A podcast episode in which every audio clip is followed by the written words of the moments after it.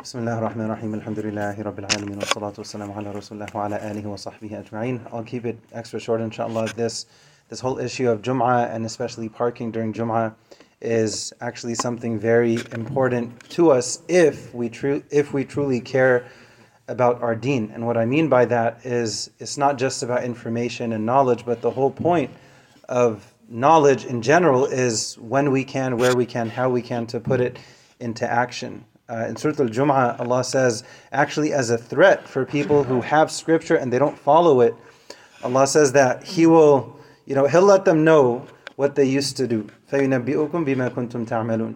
And then immediately after that, Allah shifts the attention to us, and Allah says, يَا أَيُّهَا الَّذِينَ آمَنُوا إِذَا نُودِيَ لِلصَّلَاةِ مِنْ يَوْمِ الْجُمُعَةِ فَاسْعَوْا إِلَى ذِكْرِ اللَّهِ وَذَرُوا الْبَيْعَ ذَلِكُمْ خَيْرٌ لَكُمْ إِن كُنْتُمْ تَعْلَمُونَ. So Allah tells us that Jum'ah needs to be prioritized over whatever else this dunya has to offer.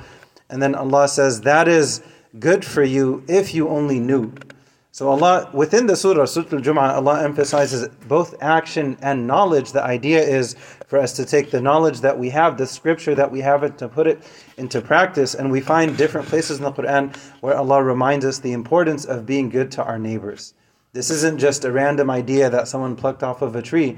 It is right there in our book. It's right there in the Quran. So it's up to us to take that idea, that knowledge, and then to put it into practice. So if someone can manage to come to the 12-15 Jum'ah, to the first of these two Jum'ahs, again, both of them are definitely within the window of time for Dhuhr prayer. That's one. And then two, if a person has this intention of choosing to come to the 12:15 one as opposed to the 1:15 one, let's say they have that flexibility, alhamdulillah, and they use it in a way where they choose to come to the earlier one, make your intention that you're doing it because you want to help the community and you also want to be courteous to the neighbors. By having that intention and by doing that, you'll get more reward for coming to the first Jum'ah as opposed to the second, because of the uniqueness of the opportunity and because of the context of the situation.